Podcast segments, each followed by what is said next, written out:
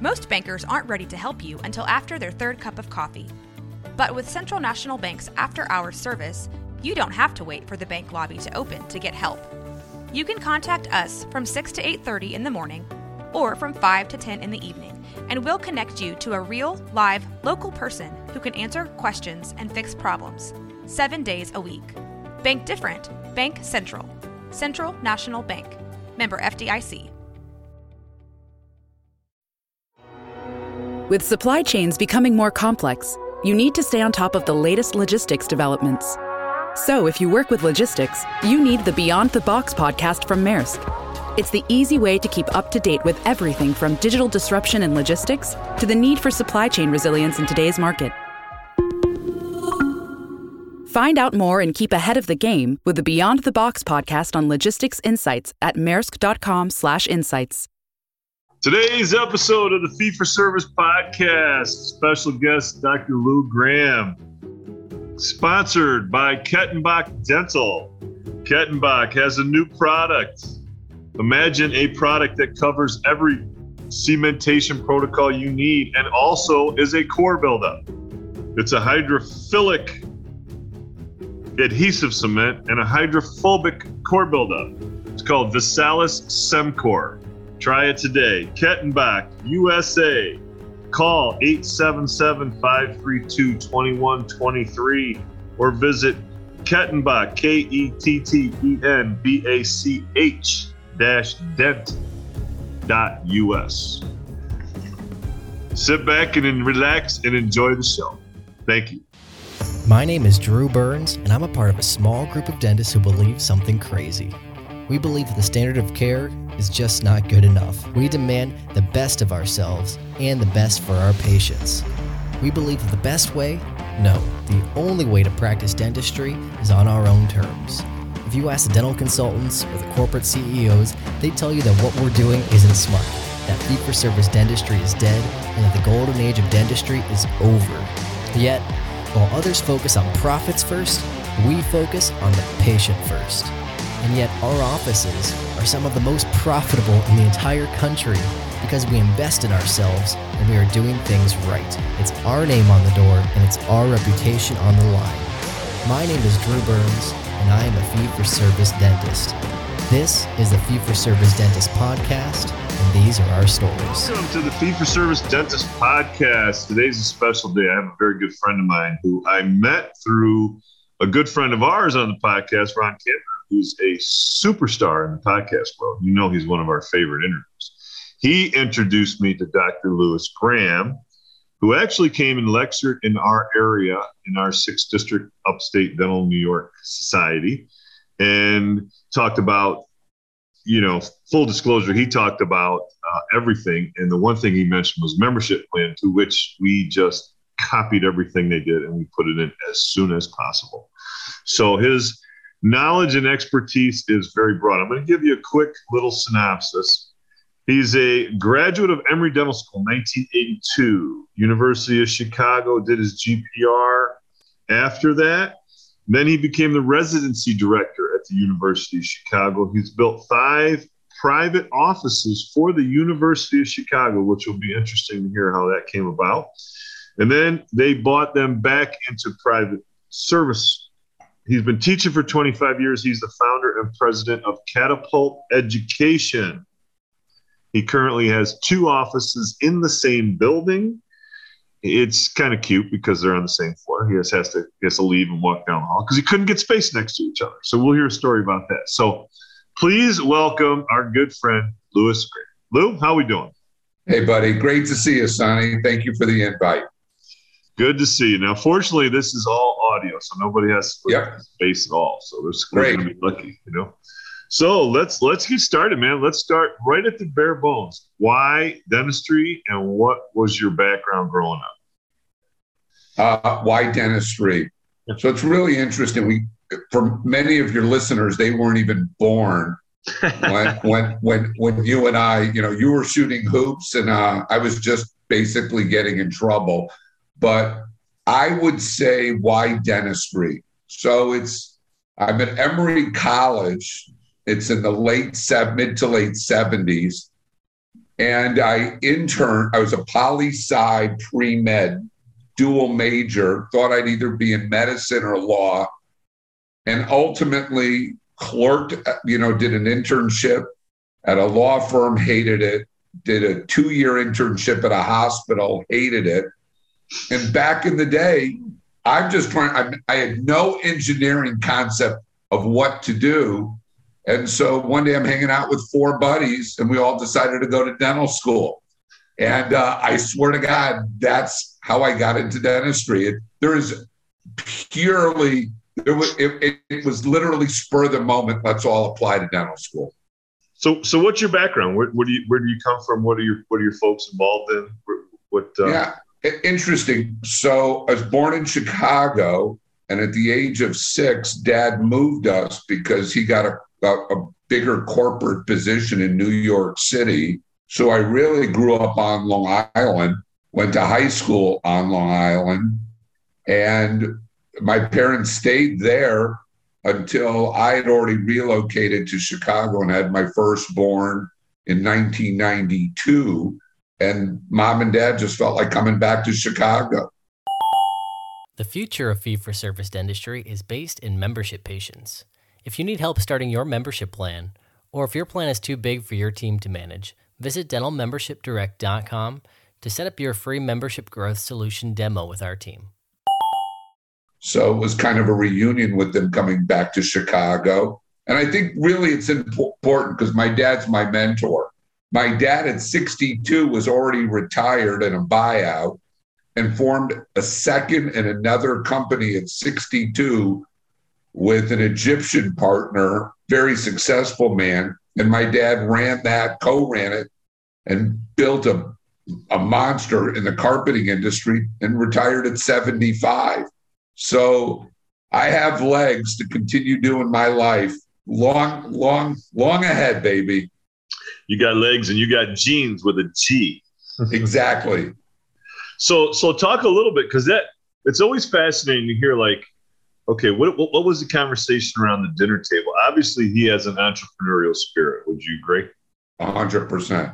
Right. So, what were some of the conversations? Like Howard Farran talks about that. Like his dad was a Sonic you know, had Sonic drive-throughs. Right. And, you know, that was, you know, the, the the business model was all about franchises, and they they would talk about, you know, demographics at the dinner table and you know car counts. What was some of the environment growing up? So it's it's a it, you know, Sonny, it's it's probably the most fascinating question that nobody's ever asked me on a podcast. So thank well, you. Thank you. Yeah, I mean that. Um, because I think it dives deep into who you're interviewing because we are products of our parents. My dad lost his dad when he was 12, Ooh. Was growing up in the Depression. Mm-hmm. And when my dad got out and out of the army in World War II late, you know, he he had really little guidance in a sense. So he and his best friend ended up like working as salespeople and they needed to make a living. And they went that way. And my dad really worked for companies his entire life until he was 62. And the mentoring came that my dad, when I was even as a teenager, late teens, and as going through college, my dad looked at me and said, I just want you to know you're so entrepreneurial, you should never work for anybody. You really have to do this on your own. And my dad's greatest success was when he did it on his own and didn't work for corporate America or a corporation. Sure. And he did really well working for a corporation.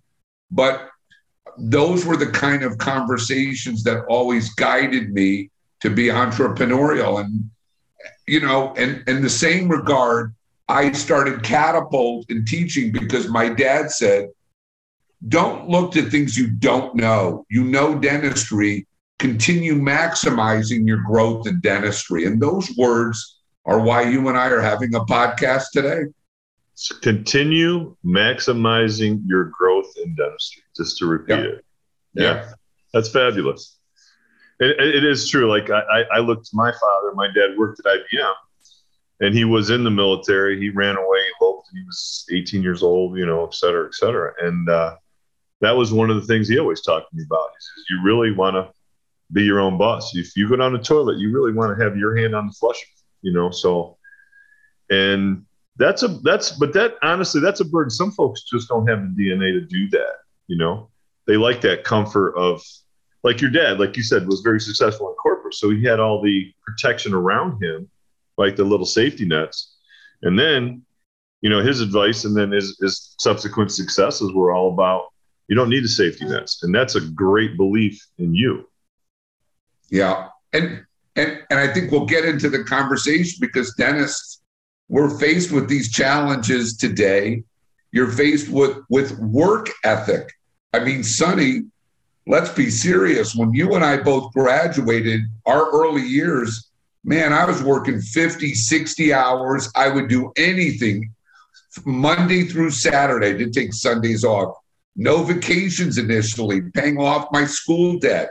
Yeah. I mean, I mean, and I'm not going to be critical because I have a number of associates, but work ethic today and paying off this debt, I think I'm seeing huge changes in the next generations following us and and that'll lead to discussions today, bro.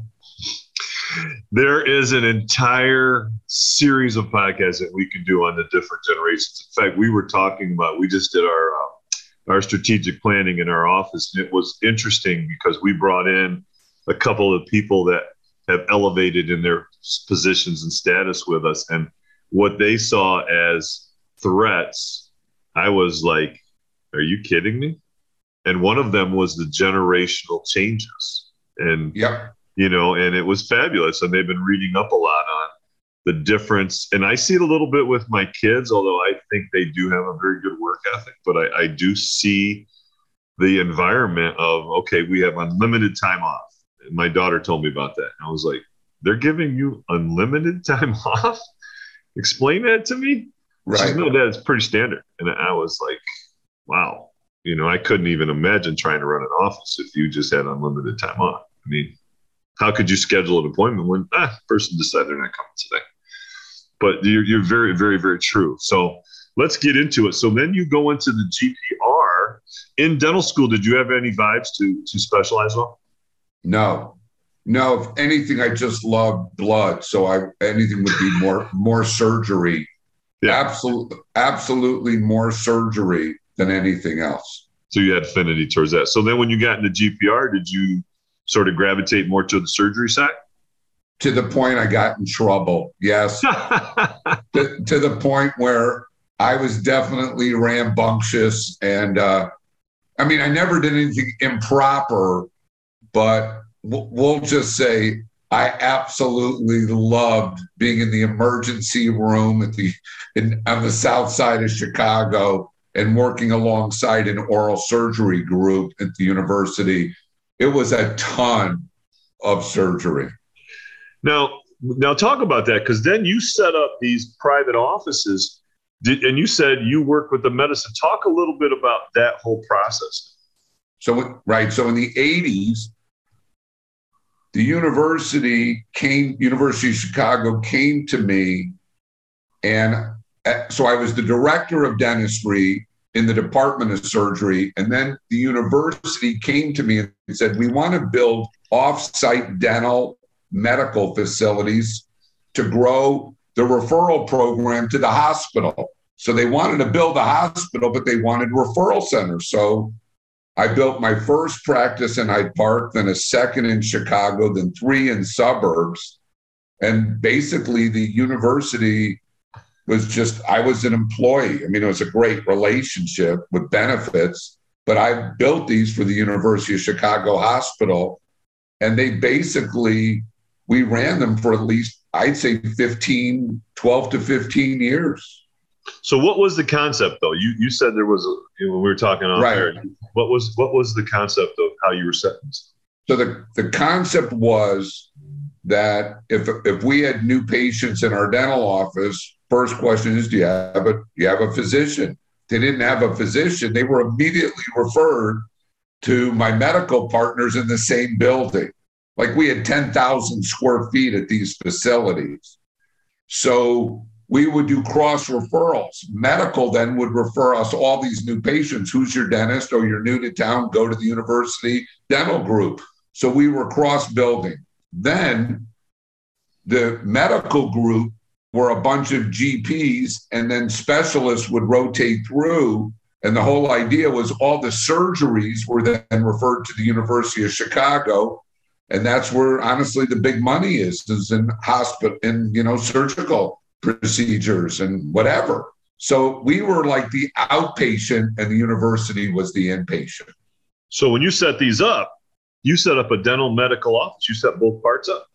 No, I set each dental office had like five ops. It was a separate entity, but connected.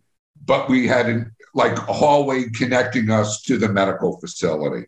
So there was somebody that that was you on the medical side. Exactly. Okay. Well, that's pretty. That's pretty cool. Now you're already learning how to, you know, integrate network and everything else. You know, on uh, that on that next level too, not just Absolutely. as a clinician. You're talking about an administration person. So you've yep. already got the organization. No wonder why catapults rolling. You got the organizational skills early. God bless yeah. you, man. All right. So so then these things are going. There's five of them, and then you said that they were brought or bought back into private. Talk about that. What was that? So, so this was crazy. So the university w- said, you know what, we're going to close these down. And close okay, them? close them. They wanted to go in another direction, which is fine. So my partners and I decided at the time, okay, we wanted to buy two of them of the five, they were the biggest ones, and we would just sell off the others. And the doctors, the dentists working in those, they just bought them out and we got them a great deal. My partners and I, they would not sell the two biggest practices to us. And the reason was the university felt that if we sold off these offices to the dentists, these big offices, then other specialists would want to buy their offices from the university. And They said this is a bad idea.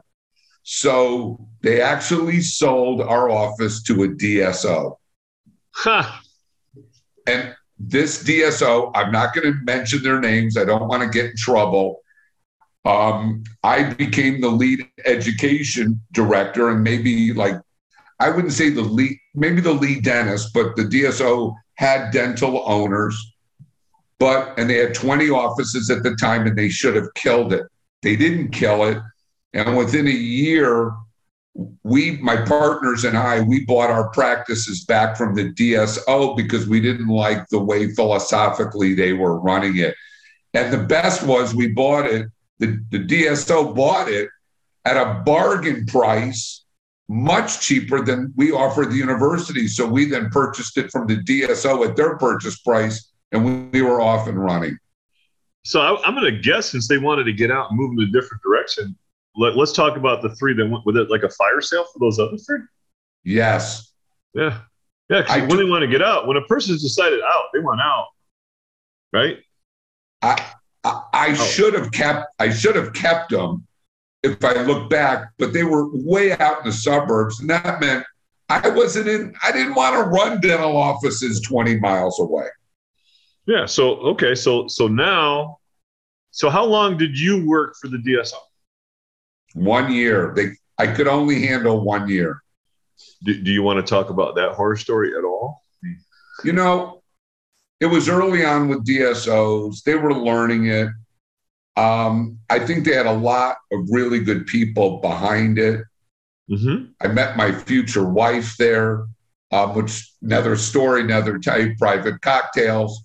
But but I just think they were they just didn't understand what they had. And so much of it was based on production, production, production. And I'm an ethic, I'm all about teaching ethics. I'm all about keeping teeth to their 75th and 80th birthday, not just drilling enamel away. And, and, early DSOs were just too aggressive and and we just had philosophical differences. so we, it was just philosophical. And so, so were they telling like, here's what I'm picturing now: a non-dentist is telling a dentist what to treat.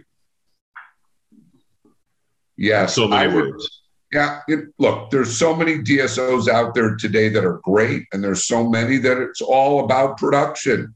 And this was just way too much production. Yeah. And look, I think production, look, I think we can all be successful doing the right thing than just thinking I've got a patient and they need this amount of work done when it may not be necessary. That goes against my, I just can't practice that way. Right. Okay. So now, when when you're when you're getting out of that, your purchase of the DSO was it a long negotiation, or how how did they surrender that? Or they in financial trouble? How did they want to get out of that? Because they're, they're most DSOs are growth. What what happened? Right. So I think you know me, and uh, I, I I just I just basically just my partners and I. There were two other. We were all buddies in this. We weren't dicks. We were just like we can't stay here. so either we're just going to leave and open our own practices, and then good luck on trying to keep this practice. I didn't. I don't believe we had any restrictions. So it, it just behooved them to sell it and just continue growing. And they continued to grow, but it didn't work. And they ended up selling to another DSO. So basically, they just realized they had to have Lou out and his partners. And we just bought him out. It literally was three to four months and we were gone. It's not a bad negotiation. Three four months in that scenario. What you're talking Yeah. about. I know. You know why? But they didn't. I was a headache. My partners, we were all a headache to them because we wanted to do it differently. So they just figured, you know, we got 20, 30 other offices, you know, good luck, Lou. And that's what it was. And and it gets into you. We were fee for service offices. We had two fee for service offices that we bought back. There you go. All right, so let's talk. Let's go right into that then. So talk about uh, talk about the fee for service model. So how long were you practicing as fee for service practice? So I think we bought our practices back, I don't know, let's call it year 2000. Mhm. And both my both of our practices were fee for service. And then the downtown office catered much more to people working downtown. in my Hyde Park facility, which is a, in a community based in the same community with the University of Chicago Hospital, we were dealing with a lot of the university employees, uh, which was the school and the hospital and everything else, and then a lot of families in the area. so fee for service, two different uh, clientels.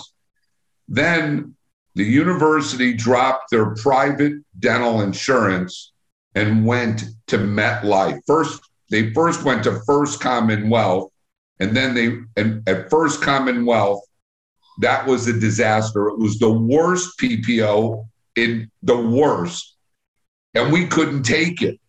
And so we had a practice of multiple thousands of patients at that time. And the University of Chicago said you have to take this PPO to be in network.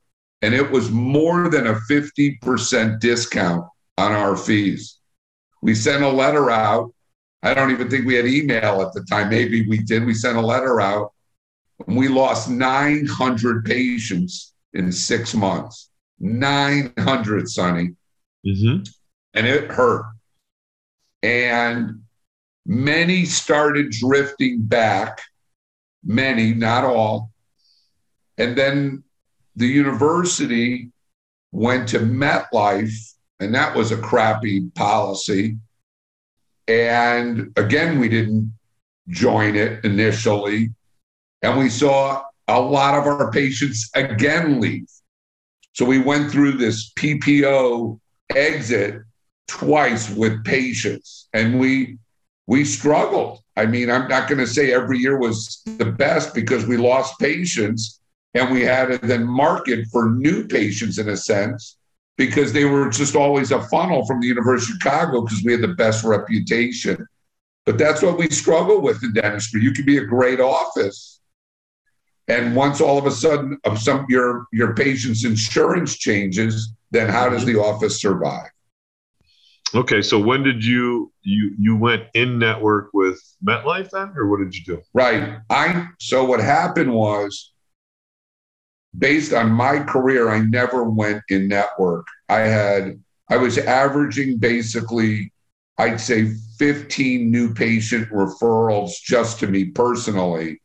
So I was always out of network. I would say when we brought on associates, my specialists were never in network. So when we bring in new dentists, younger dentists in our group, we would let them see MetLife patients. And I would say maybe 40% of their time to 50% of their time because we were just getting a tremendous influx of university people and we would limit how many MetLife patients they would see so there'd be some kind of balance with fee for service. How did you do that internally? How did you do that with billing? So let's say you're seeing Mrs. Smith. Yeah. Mrs. Smith's son works at the, the hospital and he's on insurance and she's not. So now they're paying two different fees for same things. Yes. So her son could pass on seeing me and would see my associate. That's correct. If he did not want to see me out of network, and that happened a lot, then the, the challenge was would patients of mine leave me to go see one of my associates in the network? And I would say about 10% of my patients left me to see my associates in network, about 10%. But I was so busy, thankfully, I would then see more new patients who weren't working at the University of Chicago or they didn't care about being in network. And that's how I continued. And that tied into why we built our in office dental plan. Okay, so let, so let me ask you this: Was there a, there had to be a, a huge disparity in what your incomes are coming in? Because if you're working at one fee schedule and they're working at a reduced fee schedule, right? Yes. Was that was that as a uh, kind of as a method for that new doctor to get patients? Yes, twofold. One is the more they referred to my specialist for fee for service, that was great. So my specialist, and honestly, Sonny, when you're doing, you know, endo, oral surgery, whizzies, implants, all fee for service, it was great was mm-hmm. and some of the patients would go see an oral surgeon in network nobody in our community was in network meaning in our area so they'd have to go downtown or somewhere further away so we really built some very successful specialty practices that are still out of network today they never went in network so let's so, so yeah. let's fill, fill our listeners in because you and I discussed it. But what what specialists were in your practice? What, what okay. came in your practice? Ortho, perio. So orthodont. So this is how it worked. Periodontist comes in one day a month. Periodontist was doing all our perio surgeries and implant placements. Oral surgeon would come in on Saturdays, work two Saturdays a month out of four chairs and just do basically whizzies, some implants, and whatever other surgeries.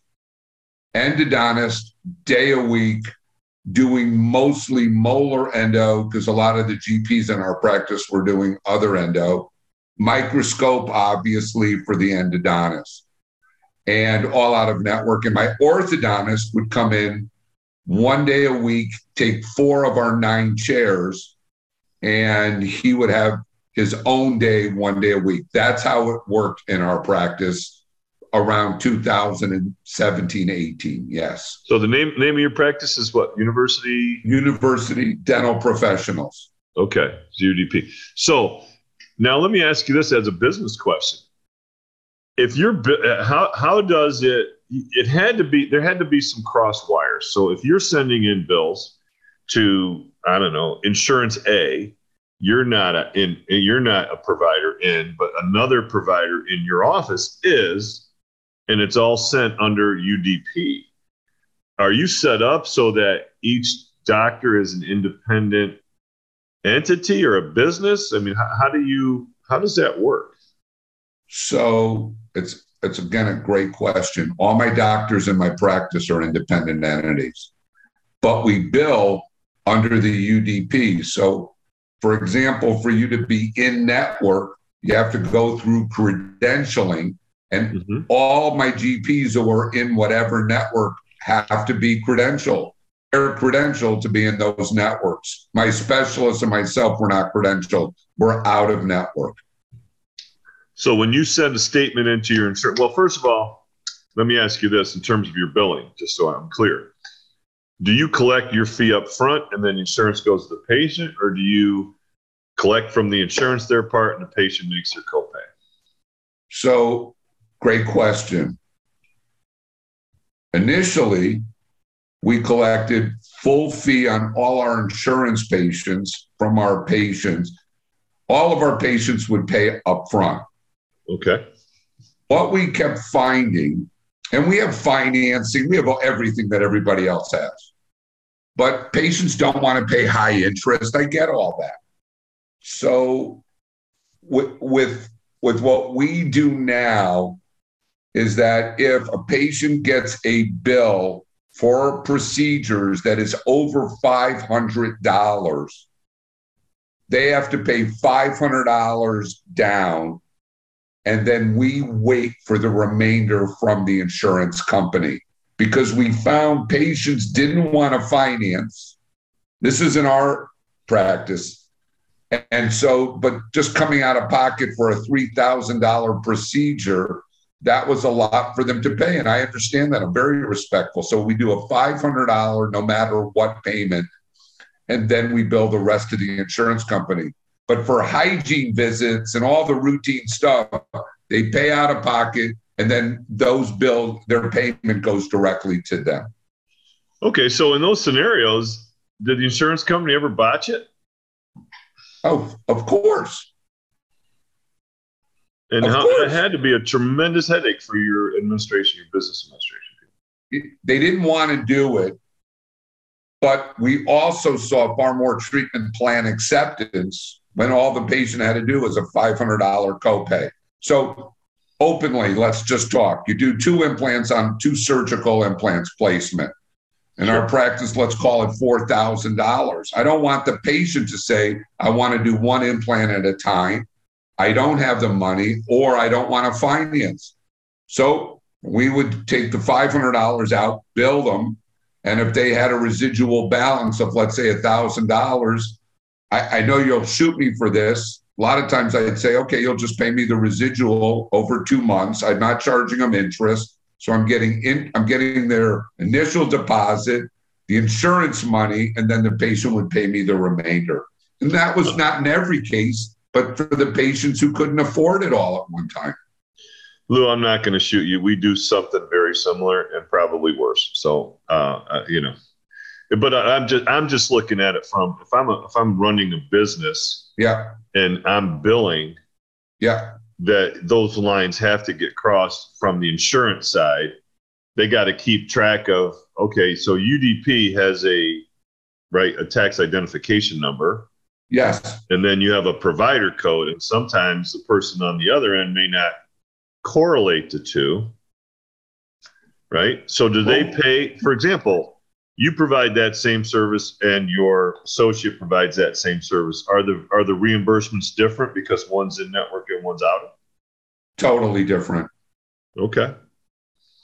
So you can see that you can see the mess up right? So if they send it and now you're front you really you really got to be dialed into that right?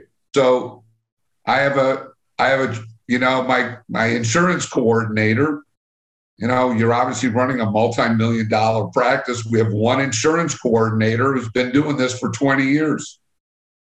Need I say more? I'm not. If she leaves my practice, I'm crying. That's the reality, baby. I know.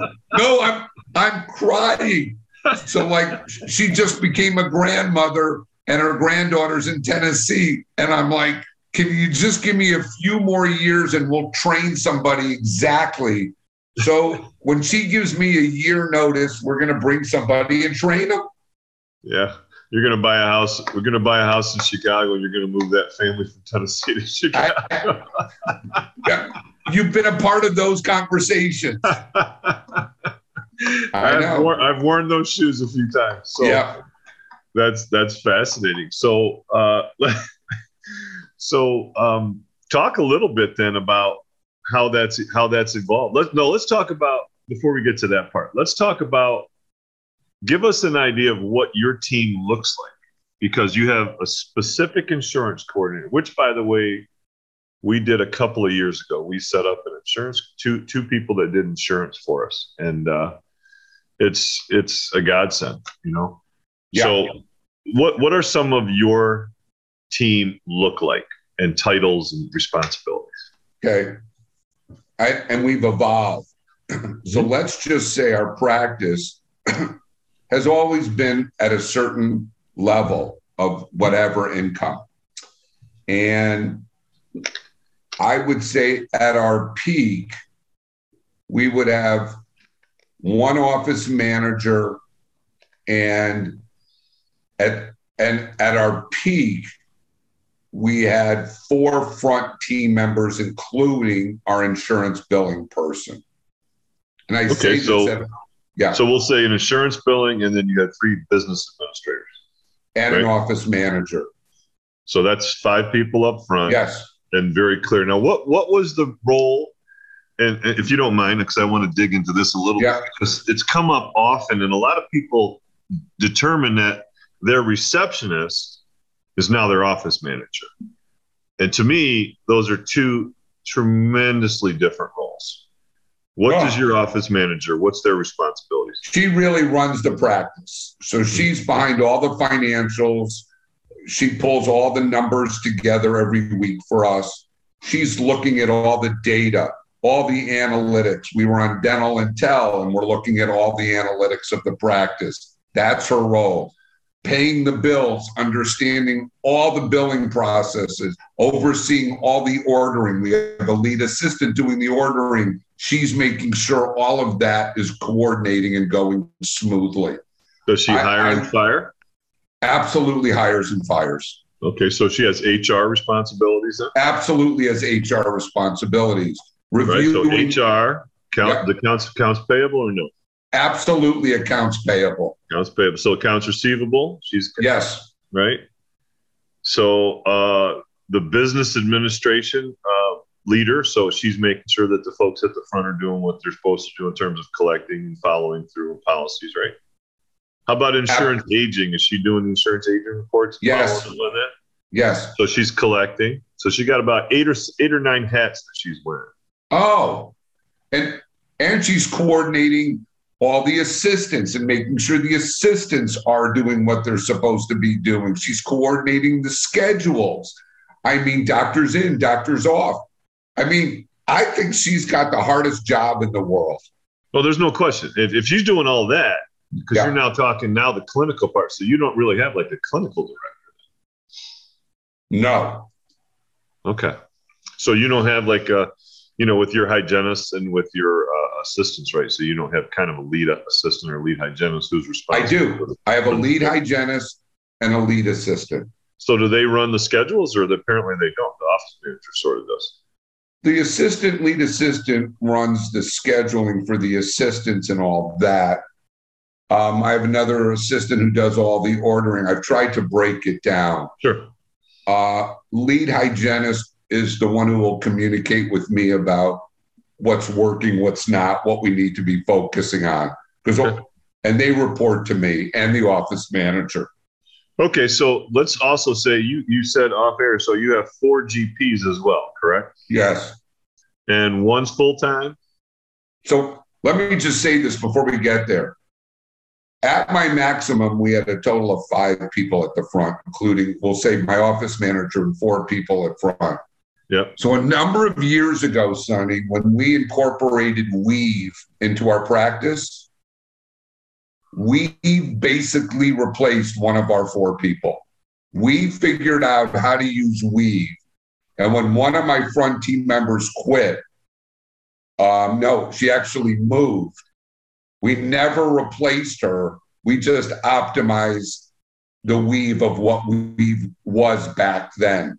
I uh-huh. mean, we didn't have to do the calling, the confirming, all that stuff was gone. And I think offices today, which we'll get to, technologies continue to help us run more efficiently. So now I'm down to three front team members, same volume, and an office manager, and that's all I need. And those three front office people also includes your insurance coordinator. Yes.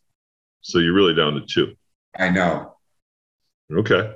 So talk about your team and the clinical team. How many? How many? So if there's four GPs, one's full time, and then there's three that are part time. What, what? Give me a ballpark what they do part time. So my full. So the way I one of my buddies, his name is Tony Tomorrow, who you know. No Tony. Yeah, he retired, and basically, I think his wife, after two weeks, said, "Now what are you going to do?" So Tony so calls unretired. me. Right.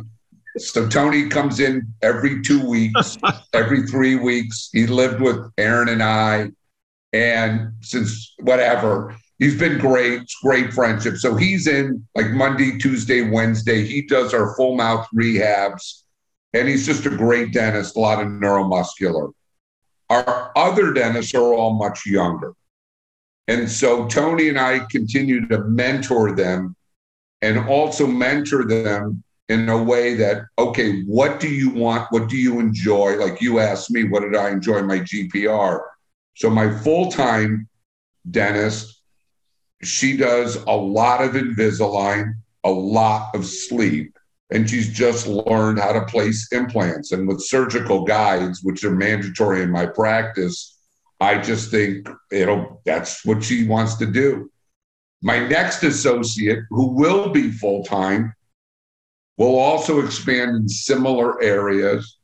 And my third associate will probably expand more into cosmetics and much more into veneers and the cosmetic side. So I'm hoping each team, each doctor can kind of carve out what they want to do and highlight that. So when new patients call, we can kind of direct these new patients and, and or openly we cross refer to each other. So I refer a lot of the Invisalign now to my associates, and the same with sleep. And I think each we have to offer all of these. I don't want to refer out anything in my practice. So let me ask you this: Is there is there going to be? There's got to be at some point, especially if you're talking cosmetic. There's got to be a push for them to start to get out of network. No. Oh, absolutely. There's there's no doubt about it, there will be an absolute push to get out of. There's no doubt about it. But again, we hired an insurance negotiating company. And, and over the last two years, they've really raised our fees so high because the University of Chicago wants to keep referring to us. So I, I would just say that once they go full cosmetic, which I don't think anybody will, but their goal is obviously to see less and less, you know, insurance patients. But we're reimbursed now at a very respectable rate that I can live with it as they keep sending new patients and all the specialty work is out of network. Okay. So now is there a, a succession plan? Like, do you have like any of these people going to become partners and, you know, to, to move into that, to that level? So truth be told, I am in the midst of a succession plan right now with a DPO that you could call a DSO, and you don't even know this. So, uh oh, breaking news! I got to put that on the header. Well, so I meet this company indirectly. One of my close friends, her name is Christine, began asked me would I talk to this company just to hear if this was a good job opportunity for her.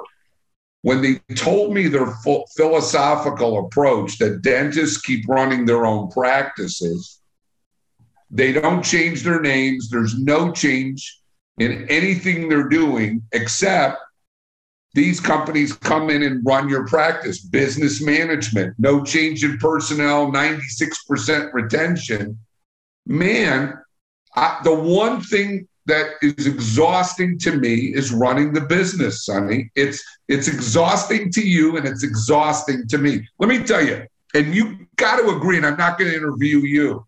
I love being a freaking dentist. I love being a dentist. I don't love running the practice. It was so easy in the 80s, and now it's just too much.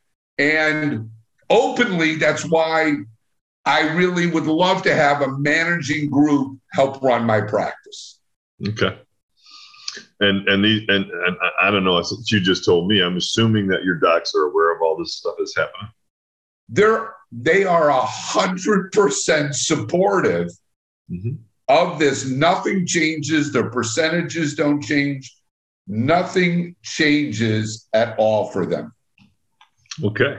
So now, do, do you, you you said but you have you're running one practice just in two different physical locations in the same yes. building, right? So you don't you're not managing multiple offices. You're not as stupid as I am. So you're not doing that. Right. I want to I want to say I'm not as stupid as you are. All right, good. Thank you. I thought so. So we'll just put me at the top of the stupid level and you're you're you're you're, you're in the good spot. So so let's talk now as you see moving forward let's talk some of the trends. What do you see some of the trends? Because I know you're very involved in the educational component with Catapult, which, by the way, is a phenomenal group. Full disclosure, I am a product evaluator. And I know you guys have asked me about doing the speaking part. You know yeah. what I'm saying. You know what I'm saying right now. I'm saying I'm good with the evaluation thing. But um, talk a little bit about things that you see that you've incorporated you've mentioned technology multiple times. There's no question that technology used the proper way should make our lives a better, higher right. quality, and not just a fun toy. Right. Like our phones become for some people. So, talk a little bit about that technology that you've incorporated and what you can see down the road. So, I would say to start, that I think technology, Sonny, is our friend. Yes, it's exhausting when technology goes sour in a day. It's I think technology is our friend.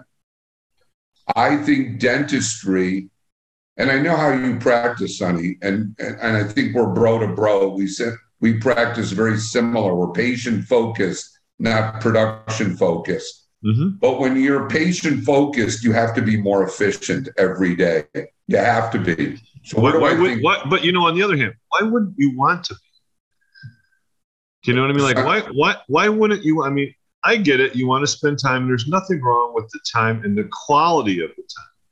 But when you're working, there's nothing wrong with being. I mean, that's my answer. Why wouldn't you? You know. But anyway, sorry. Go ahead. No, I agree. But I would just say when I bring in young doctors who've worked in DSOs and their motivation is $5,000 a day of production, no matter what, they've lost the focus of openly of the trust of a patient. They're just there to produce. And then you yeah, could be I'm sorry, you could work on a Ford, a Ford, you know, you know. Yeah, they line. put the cart, the cart before the horse. Yeah. And it's now just, a, it's just, I, I, I joke about it. It's production line. Roll them in, roll them out. Right. You don't care what the name of the person is. All you care about is a tooth and the surface. And, and right. Yeah. And, and, and I know that based on how you are. That's why we agree so much. So I think technology, getting back to technology, it has to make us no matter what more efficient and more predictable at what we do. So, what do I mean by that? What kind of technologies? So, seven, eight years ago, maybe nine years ago, I'm at a cone beam course and I'm watching a doctor present cone beams. And what's the difference between a cone beam and 2D? And I realized how much I was missing. Yeah. And, and the Scary. more I miss, the more failures I have because if you can't see what you're treating, then you're going to have more failures. Mm-hmm. So, one of the technologies I would absolutely tell you is we don't, I haven't taken a full mouth series of x rays in at least seven years. Standard in my practice is a 10 by 8 or a 9 by 11 cone beam for a new patient or every five years to seven years on a patient with vertical bite wings, occasional periapicals. So in my new patient exam today, it's a cone beam, vertical bite wings, and we scan them digitally. Why? We scan them digitally. Now we have a record. It's like a model, but we have a record. And then, of course, we'll use an intraoral camera. You know, we just got the new Shofu cameras. They're just great. They're intraorals and the iCam. And that's my initial exam. My recall exams have the same technologies. And then we're using CariVu and Spectra because we can identify caries at different rates or monitor them. And I think this is where technologies all have to blend in for better better diagnostics and better diagnostics lead, leads leads to leads to better treatment plans and longer term success and i think those technologies are are huge in our practice i'll pause if you want to ask questions because i got many others i can't wait to share yeah, so I'm saying those are things that you've incorporated, right? Are you going to talk yes. more about what you've incorporated or more things that you see you're going to incorporate? So that's what I've incorporated 100%. 100%. Those are standard in my practice. Yeah, those are the things that once you put them in, you cannot go backwards. It's like oh. for us, when we put in our in house lab, yeah, I couldn't practice without it. Like I not, right. not couldn't. So anyway, go ahead. Right, exactly. Um, and it changes your efficiencies with like your in-house lab. Look how more efficient you are as an office. And that's going to continue. Like we now do 3D printing. And if we can now do 3D printing with where that's going, you're going to be able to do 3D printing with certain types of composites and certain types of temporaries. And that also is, it's not a huge investment. It's really not. But these are time saving things. And then I look at time saving technologies that are coming. Oh my God. I mean, like on our trip to Israel, every dentist, when he, he or she preps a tooth, imagine now instead of packing cord or lasering, now all you do is scan a tooth that reads through blood and tissue. That's a home run technology coming within the next 18 months. Another home run technology is from the same company. Instead of perio probing and doing, you know, counting off your numbers, it's a perio probe that three dimensionally images literally the bone in the pocket. And, and as you're pressing, ergodynamically, it measures how much you're pressing to give you a read. And the, the accuracy is so phenomenal and it relates it right to your chart. So I think periodontal probing will change. and that's not going to be an expensive technology, nor will the scanning. I think the more our procedures become less subjective and more objective and predictable, I see those as huge, huge trends in dentistry. Mm-hmm. Like, I'll give you another, Sonny, we just saw, and I'm meeting the company in two weeks. okay, so you're doing you're doing veneers, and you have the AACD, and they are a great organization. But I, I'm going to tell you, you kind of get this fear factor, and the fear factor is is am I as good as that person? Am I as good if I do the veneers am I as good as those leaders up there? And how much education do I need? How much live education do I need? Right. And I get I get all that. So now imagine launching a product that you would take your intraoral images and you do your digital or traditional scan and you send it to a lab. The lab then pulls up your pictures and through their software, through this proprietary software, it shows you exact templates of what the patient could look with this edge, longer teeth, shorter teeth, different angulations. And you and the patient are picking this. This is crazy. So you pick the smile. Patient comes in, And now there is a prep guide with a specific handpiece. And now you're prepping the teeth to the exact guide within 50 microns of accuracy. 50 microns. So, do you have to break through the contacts? Do you have to, how much tooth do you remove? This mm-hmm. is all AI software driven. So now the patient comes in, you prep that day and you deliver that day because all the final veneers are already returned back to you in a template tray that you can cement them all in the template tray all at once. You can take them out of the template tray, try them in, try different types of try and cement pastes, and, and literally prep and deliver the same day, guided with minimal preparation techniques. I think that will take a beginner and move them right up the scale to becoming so much more confident and so much more efficient doing veneers. You want to keep going? You're on a roll, man. I don't want to interrupt you. I'm just saying the, the, these, okay, I'll give you another one. Perfect.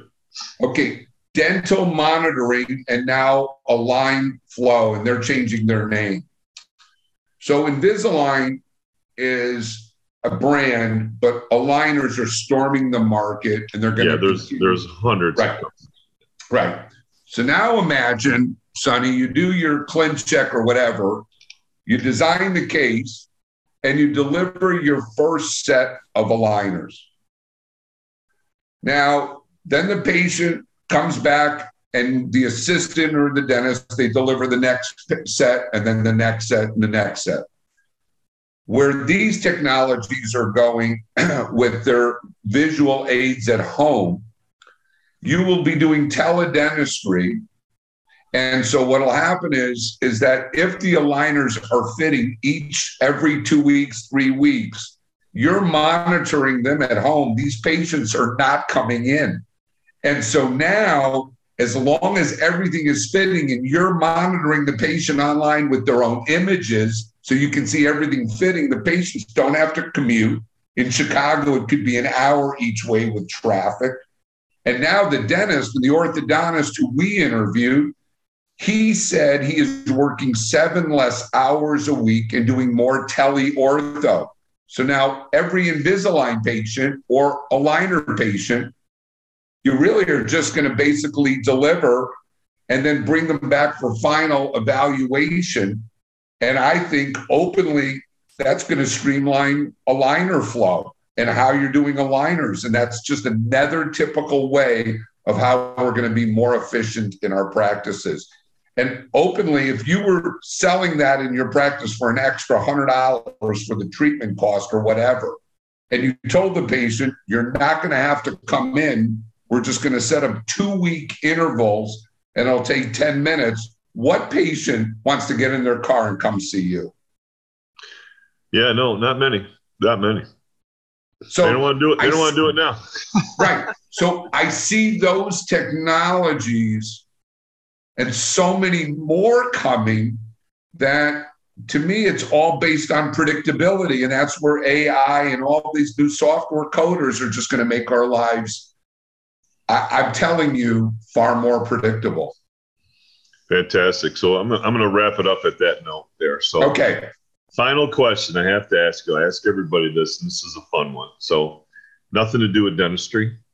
If you could go back to anywhere, any place, any time, where would you go and why?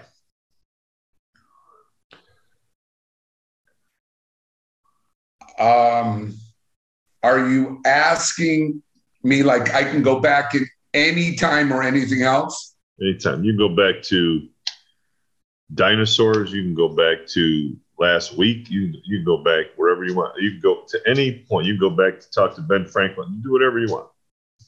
Yeah, I'm going to be honest with you. I, I don't want to go into the era of pre toilets and all this other stuff, if you ask me. So openly, I would and, and I know this is going to sound crazy, but I think most viewers would relate to this. I would like to go back in, in time to be with my parents and their friends and their generation and absorb so much of what I missed pre Lou Graham coming into the world. I'd love to see what they were like in their 20s, early 30s. What what, a, what, what time is that? But but ballpark. What, what time is it? The 30, 40? I would say that would be 50s and early 60s. Okay. A, a really birth, birth, of rock and roll, the whole thing. The whole thing. The whole thing.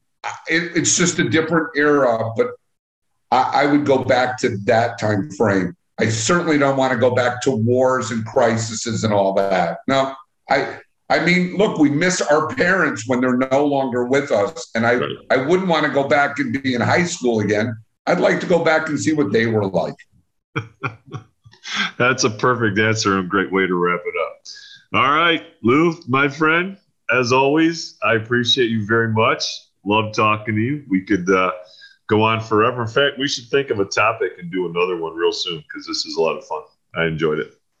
I, Sonny, I'd welcome it because next time I definitely want to talk about uh, our in-office plans and how we make them a home run. Yeah. Yeah, and I started with that because that was the one I, thing. That, yeah. that was that was that's what connected me to you immediately. Yeah. Yeah. Hundred percent. I get it. All right. Thank you. Thank you, pal. We'll talk soon. Thanks for listening to the Fee for Service Dentist Podcast.